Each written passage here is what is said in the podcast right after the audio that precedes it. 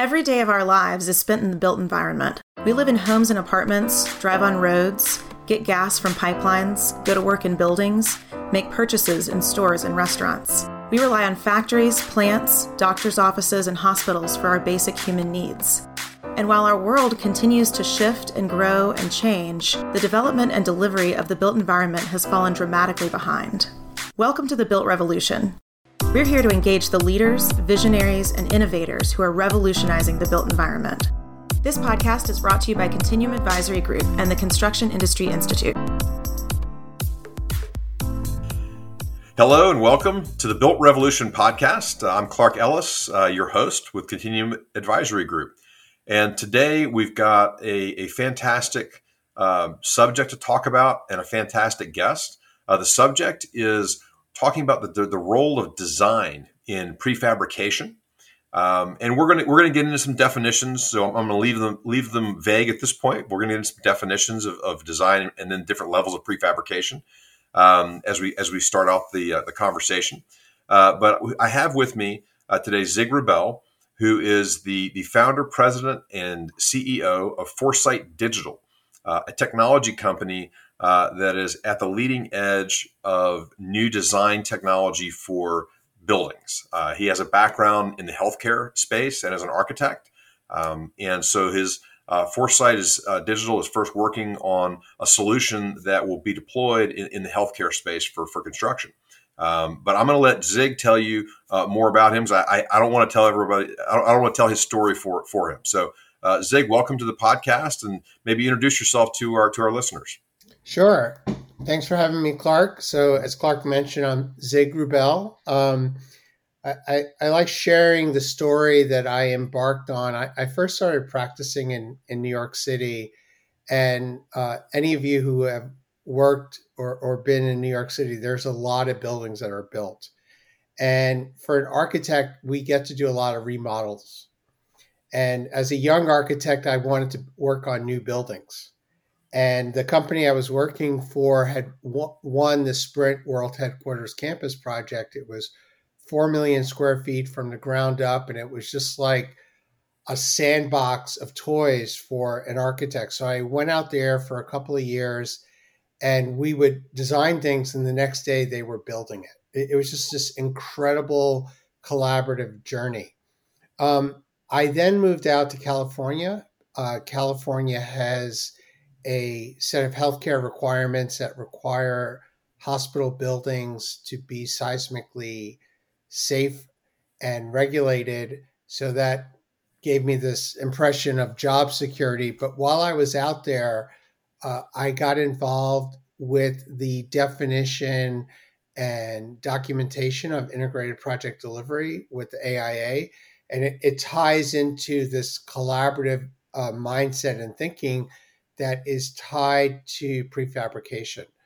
Um, so again, as Clark mentioned, uh, my background is healthcare. Uh, I've spent uh, the last 20 years working on about 20 million square feet of healthcare buildings.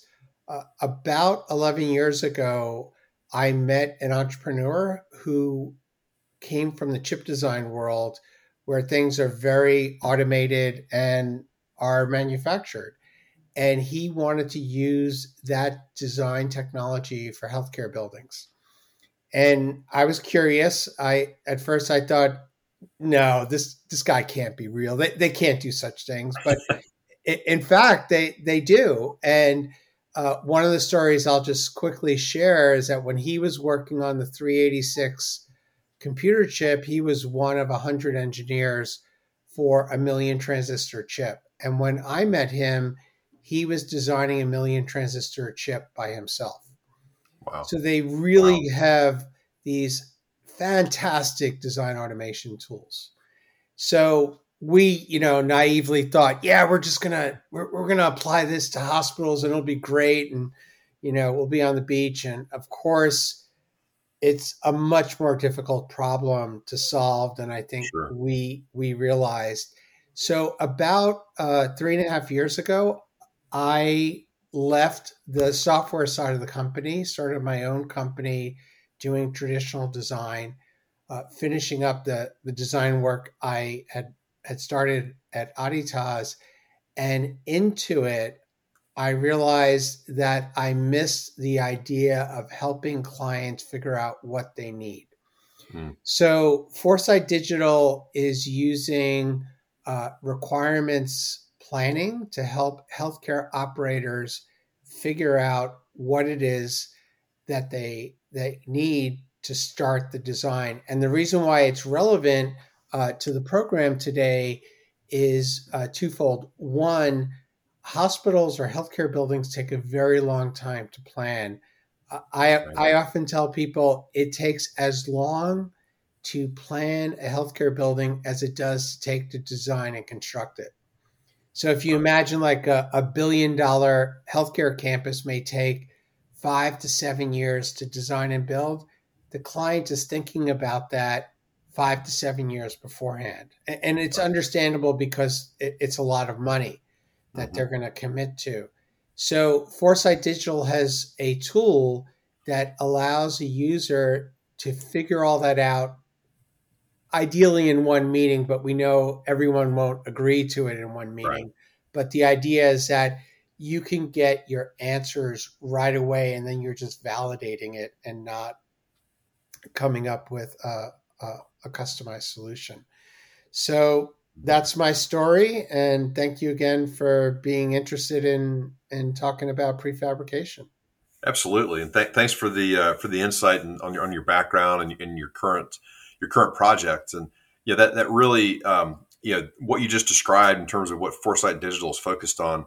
Uh, yeah, I think we can all imagine the power of being able to compress uh, that that planning time um, and and really be able to get and, and not lose anything in in the uh, in the compression. Um, in other words, ha- have all the insight and all the data that you need to make those important decisions and actually make better decisions um, in in less time. Which you know, I think in, in today's world, um, you know, everyone is is dealing with you know higher velocity, the need to be responsive to, to market demand, um, and so we we spend so much time in in those those planning phases uh, a lot of it is well is time well invested. But if there's ways to shrink that down, um, that can you know, dramatically change the uh, change the equation for those projects. That's that's uh, that's exciting. Yeah, I, I, couldn't agree more.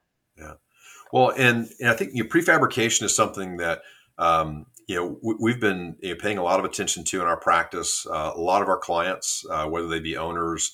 Uh, you know, larger sort of general contractors or specialty contractors or fabricators or, or designers, are all trying to figure out what it means uh, right now. It seems like a, you know, we're, we're, in, we're in a really exciting period t- time period in construction where uh, the idea of prefabrication or offsite construction or industrialized construction is um, is evolving. You know, right right in front of our eyes, um, mm-hmm. which is exciting, but it's also challenging.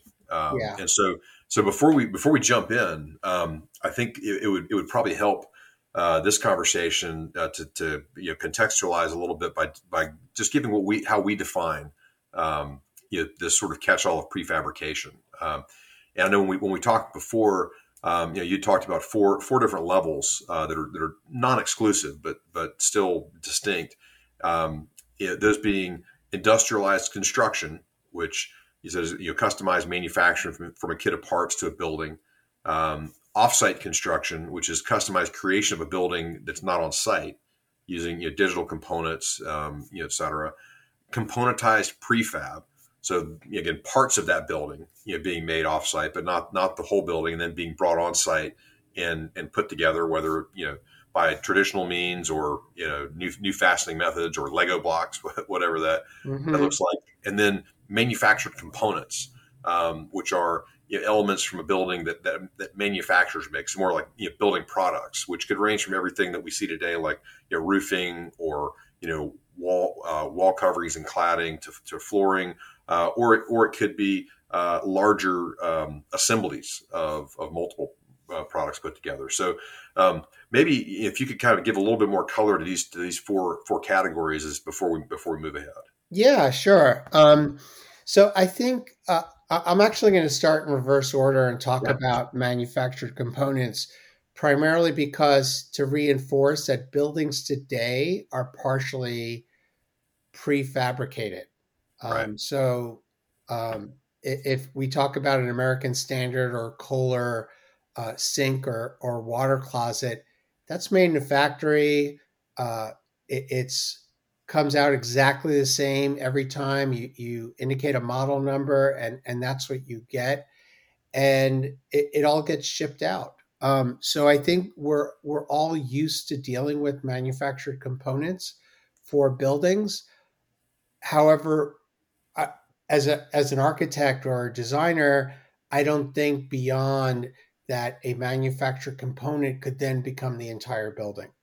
Right. So in that evolution, a lot of the trade shops were realizing that they could prefabricate their assemblies or their components in their shop. So they're taking these manufactured components and they're they're just making them into let's call it bigger objects. And I right. think in the early 2000s, at least in the in the vertical building world, we saw that with duct racks, uh, electrical chases, mm-hmm. um, plumbing assemblies, uh, and then eventually we started seeing them with uh, light gauge metal framing.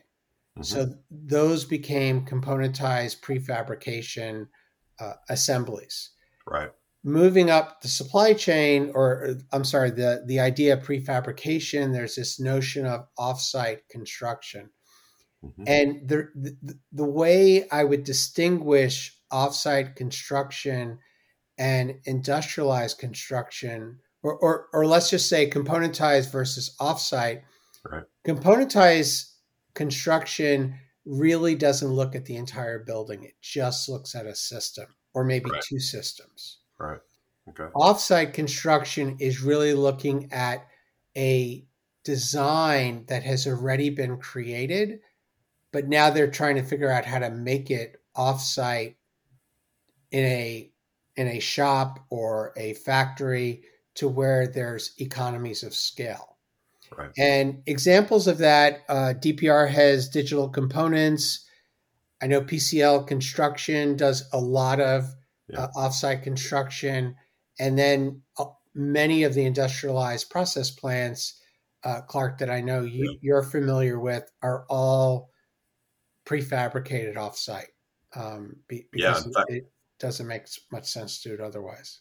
Yeah, in fact, we, we were um, I was at a conference on Wednesday, the uh, the CURT um, Offsite Construction Summit, and there were some presentations where you know, they were showing some some of the largest, you know, essentially modules I've ever seen. I mean, like you know, sixty feet tall, you know, sixty feet wide, and you know, hundred feet long. Um, you know, with that they, that they were considering as a full module, and then you know, showing showing how they actually moved those those massive uh, components from the fab yard to the actual installation. Was pretty impressive. Yeah. Yeah. I, I mean, I'm blown away when they ship an LNG plant from the plant to wherever it's going and it like takes up an entire area on a ship. Yeah. It's just pretty insane. Yeah. So, Seems like we, we could build an office building, right? Yeah. or or at least part of one. Exactly. so then the, the last piece, which is kind of the holy grail, is this notion of industrialized construction where the building itself is thought of as a coordinated kit of parts. Hmm. And th- this is where, if you think of an IKEA bookshelf, IKEA is actually making homes, and there's a company called BoKlok. Uh, it's a company in Sweden mm-hmm. where they're uh, assembling homes, and, and we jokingly say everything comes, including the Allen wrench. Um, but but they, they are doing that. Uh, another company in Germany that I was exposed to is called Cadalto. Uh. Cadalto actually makes uh, hospitals in, in their shop, and then they they ship them and stitch them together on site. And and what impressed me the most about this company is that they're actually leasing out their buildings so that when a building is off lease, they take the building back, they repurpose it and put it back out in the environment. so it's it's really talking to the uh, circular economy, circular economy and yeah. yeah. and repurposing uh, buildings. And then uh, here in the U.S., there are many many uh, home builders that are providing turnkey solutions for mm-hmm. industrialized construction. Uh, I'm going to give a shout out to a company called Blox. Uh, mm-hmm. they're in the southeast, and they they do industrialized healthcare where they have some fairly significant contracts with uh, the major healthcare players for uh, creating a, a, standalone emergency uh, room or healthcare wings or, or things like that. So it's it's happening. Yeah, it, it is exciting to see see how things are seem to be accelerating. Um, yeah, you know, I mean, I remember was was talking to someone from you know the big general contractor who was doing a a, a, a, a modular project in the hospitality space, and they started I think two years ago. And the, one of their biggest problems was that they, they couldn't find fabricators here domestically that could deliver what they needed uh, for the project. And so they, they ended up going to Europe, and that and they got good product, but there were a lot of logistical challenges, particularly as COVID, you know, dropped right in the middle of the of the project. Um, but I was talking to the project executive recently, and they said, you know, if we were starting that project today, uh, we wouldn't have to go overseas. Um, you know, the capacity has just been increasing you know, here in the U.S., which, which, is exciting. Yeah, it was. It's uh, it's pretty pretty interesting, and it kind of goes to the uh, the idea that anyone who's who's trying to research this and stay stay in touch with it has to really pay attention. You know, week week to week, um, yeah, as, as things are changing. Yeah, um, absolutely. So great! Uh, thanks for for getting some, putting some more um, detail on those on those different uh, different categories, going from you know, manufactured components through componentized prefab, offsite construction, and finally you know, industrialized construction. Where I think, um, to your point, we're we're ultimately you know I think pointing towards. Um, while there's there's there's significant value at every step you know along that way, mm-hmm. uh, you know, compared to doing things the, the old fashioned or the stick built way. Right. Um, and you know we're going to focus a lot of our discussion around uh, the design function. Um, you know, both because you know you've spent the you know, majority of your career in that, so you're you're an, you're an expert in it, and also because it's one of the areas of greatest, I think, of greatest need in terms of um, fulfilling the, the, the potential that the industry has uh, to to to migrate towards industrialized construction. So. Mm-hmm. Um, so, you know, before we jump into that, though, I think you, you have a really uh, interesting way of defining or conceptualizing what design means, and I, would really, really like to hear you you kind of articulate that for uh, for our listeners.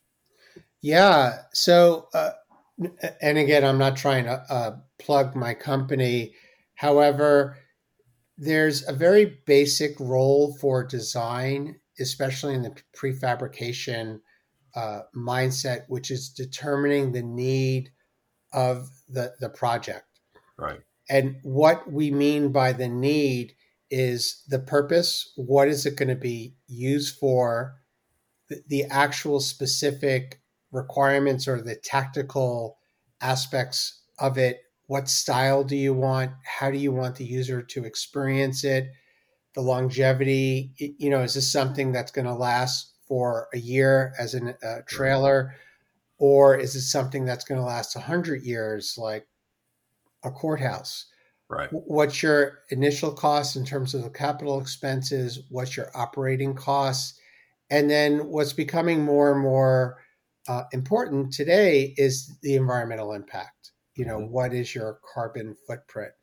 And, and I think that firmly lies in the role of the designer and I think that if the designer can really define that clearly, it sets up the outcome to be much more successful. So that outcome is not what I'm calling the construction, but the right. realization of those quote unquote needs. Right. And it, it's really about compliance. It's about complying with the design, complying with the schedule, complying with the costs. And right. then understanding that there needs to be some flexibility within those three um, vectors, if you will. and on top of that, there's a supply chain that you have to navigate around, mm-hmm. right? And and the whole supply chain challenge has been kind of blown up recently because of COVID.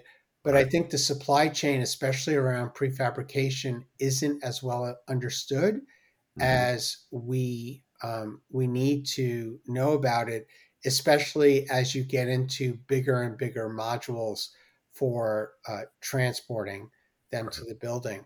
And then we need to understand how does the turnover and commissioning of the project take hold and how is that different or how can that be uh, made faster because you're prefabricating it in a um, better way? And then mm-hmm. can we give better warranties to buildings because they're they're made in an industrialized uh, process? Right. So th- that's how I would suggest we think about prefabrication.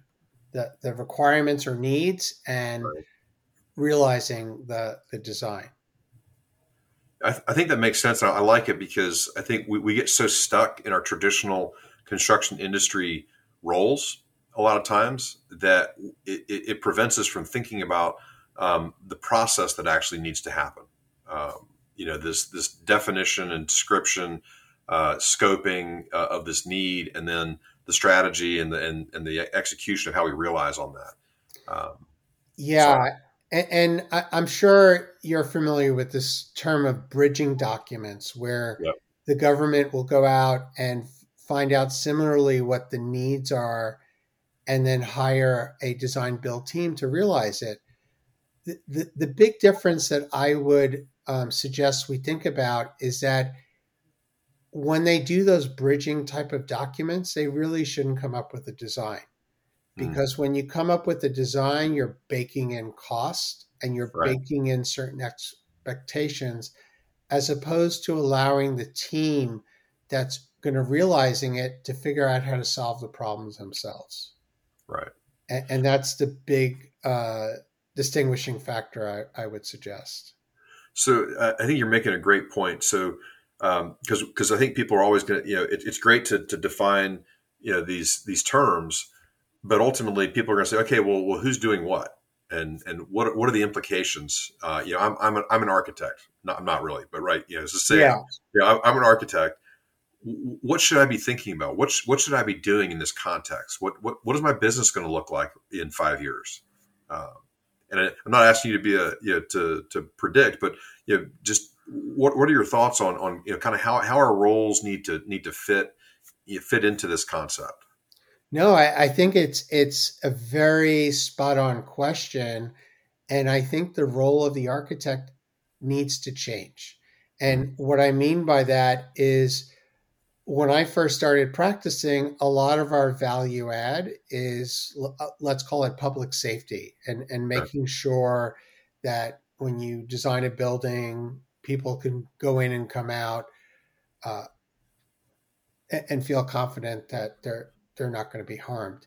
Right. I, I think now is it, it's an exciting time for architects to be involved because they could focus more on the styling and the experience of the design and not necessarily get caught up in all of the code requirements and the minutia that is entailed because one, a lot of that could be uh, put in uh, electronic programs and be automated, as well as it's a very rules based process and it's mm-hmm. not something they teach a lot of in architecture school. So right. if you could leverage the creativity uh, thinking and the problem solving ability of an architect and provide the value to the client that they're looking for and and giving the project the range of solutions that are desired mm-hmm. that would be the best thing for the project.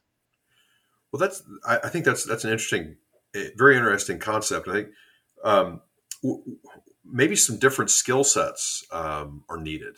Um, you know, to, to be successful in, in that in that range. To me, I'm I'm hearing uh, or the need for uh, architects or people in that role at you know being able to facilitate discussion and um, pull, you know, sort of extract information about needs, you know, from from the from the client, and um, and potentially under, you know, knowing, you know, how and when to engage other other organizations or other people that have different skill sets. You know, for example, um, you know, detailed engineering or uh, or construction or you know fabrication of, of components. Um, are, are, these are these the type, some of those I'm sure are, are, are typical skills you know the architects are either trained on or, or learn, but some of those I think may be a little different. What what are your am I am I kind of out to, out to lunch here? Or is this uh, on, on no no you're you're at the dinner table, Clark. um, so w- one of the things I was going to say, there's a really great book by William Peña uh, of HOK called Problem Seeking. Okay. And it, it's really about defining the requirements for a building. And it, a, a, lot of it's on commercial buildings, but I mm-hmm. believe uh, much of it could be used for any building type. But again, to your point, the architect is really a facilitator of communication and understanding what does a client really need. Mm-hmm. And, and, it's it's not just coming up with the napkin sketch at, at you know at a cocktail uh, table, but really understanding what is success in the design outcome. What does it look like? Mm-hmm. And it, it does take a lot of different voices. And if you imagine uh, I I don't know the exact number, but I know when Disney designs one of their rides, they have a few dozen different specialists that all understand what the ride is supposed to do. Right. I mean, you still have an architect because it's a building and someone has to coordinate all of that. But that's the kind of thinking that I see industrialized construction really needing to go into to fully understand the experience of building. Oh, that that that makes perfect sense. Um, so, where where do you think we are? Um, you know, if you know, getting getting to this point where we're we're the the industry is ready and is delivering, you know, on industrialized construction. You know, are we, um, you know, at a at a ten on a scale of one to hundred, or are we on a seventy five? Where, where where do you see the the, the industry's you know ability to fulfill that role right now? That's eh, eh, so my, my crystal ball, I would say, is still really cloudy. And, and yeah. the reason why I say that is I, I, think so. Clayton Christensen, you know, very well respected uh, business thinker, uh, wrote The Innovator's Dilemma. Yep. Um, and he defined that there needs to be three components one for, for innovation. One is a simplifying technology. And, and I believe we we're beginning to see that. And I would say on a scale of one to 10, we're probably between a five and a seven. Okay. Depending on which scale you're on. Right. Then you need, and, and this is where it starts getting a lot trickier, the value network. Okay. And who is part of the value network. And there we may be between a three and a five. Okay. And then the last one is you need a business model innovation. I right. think there we're at a one. Yeah. Be- because, you know, how many clients are still doing design bid build? Yeah. A- and I know that there's a lot of interest and movement in progressive design build, which is awesome. I think that's great. Mm-hmm. Um, but I think for industrialized construction to take off, we really need to re examine what the business model is for the built environment. No, I, I, think you're absolutely right about that. We're we're you know involved in in various different you know projects, and one, one of our long term projects is is a uh, something called OS two, uh-huh. for, the construction industry. That that's a research effort um, out of CII, the Construction Industry Institute at the University of Texas at Austin, and um, it's really focused on business model innovation and, and the recognition that um, you know if, if we want to achieve something different, uh, you know something great, maybe uh, we we can't continue using the same you know contracting strategies and the same incentives, and we can't we can't uh, keep looking at risk in the same way Um, yeah, absolutely. You know, as a and that's that's a obviously it's just one one aspect, but it's a really really important aspect of this. Like who you know, who's on the hook for various uh, various issues. You know, when it comes to it, and and you know when you when you really dig into it, uh, I don't think the current methods do a very good job of making sure that risks are maybe assigned to the parties that are best able or in the best position to manage and mitigate all the time. Right. It, yes, absolutely. You know, and just just that one aspect has all these ripple effects on on the way the projects um, turn out because they influence the behavior of the, the team members that are out there on, on the project. Um, you know, how, how many times I, you know I've worked with uh, with an IPD project where they, they, didn't want to do an integrated form of agreement, but they want the team to be IPD and behave that way. And it, it, usually works great until the the CM at risk, who's got a guaranteed max you know contract, um, is having to do something that's going to you know injure them and you know e- economically, and and the owner basically says, "Hey, you got we got a contract," um, and it's sort of like, well, guys, that's not the IPD behavior. Um, it is it is the contracting environment you're in, but if we're going to be an integrated team, you know, we've got to come up with a different way to resolve that issue than than just to say, hey, at the end of the day, it's it's it's the contractor's risk uh, in in that case. Um, you know, and so those those business models drive culture uh, and drive behavior, which is so powerful in determining how the you know how how, how all these these projects uh, succeed, fail, you know, kind of come in somewhere in the middle, yeah, et cetera. Um, yeah, I, I just want to maybe challenge the audience and, and maybe yeah. you about yeah. something you you said, which is at the end of the day, it's the contractor's risk. Right. And, and I would say, actually, at the end of the day, it's the owner's risk. No, it definitely. I'm sorry. In that case, I was I was speaking as the owner in yeah in, okay you're 100% correct because Absolutely. the owner ultimately is both the beneficiary and the risk taker Absolutely. And, and Absolutely. they're the ones who are are likely going to need to see and enable this path forward definitely definitely the owner the owners need to need to be the leaders in terms of the decision making yeah. uh, moving this forward uh, i think a lot of other a lot of other folks and roles can uh, pro- make proposals and, and and show things and teach and and and convince, but ultimately, you know, it's the owner's assets, right? And, right. And that's it's their needs that we're we're trying to fulfill. Um, yeah, absolutely. You know, as an industry, no, I, I think you're you're you're you're spot on on that. Wow, we have we have really covered a lot here, and there's there's a lot on this on this subject. Um, and so we're, we're gonna we're gonna leave it here for this episode because um, we, we have kind of set the stage. We've had some some great great discussion about the current state of affairs and a little bit you know talking about where we might be heading. Um, but we're going to do a second episode uh, and focus on you know how how we can move forward as an industry and realize the promise of you know, prefabrication and ultimately industrialized construction. So um, Zig, I really appreciate uh, you you being here and sharing your insights and your thoughts. It's it's always exciting uh, and fun to get together and, and, and, talk with you on these these subjects. You, have got so much uh, experience and knowledge and creativity and, and vision. So uh, I, am really looking forward to the second second half of our discussion. Well, thank you. I'm I'm looking forward to talking with you again. It's always been a blast, and I always learn a lot, especially because you you have a, a wide set of experiences, and and hopefully everyone who's listening this time will come back for the next session. Absolutely, absolutely. Yeah, we, we haven't given you guys the answer yet, so you've got to come back for more. so, uh, excellent. Thank you very much, Zig and thank you to, to the listeners for the Built Revolution podcast. Again, this is Clark Ellis with Continuum Advisory Group, and uh, thank you for staying with us today. And looking forward to talk with you again.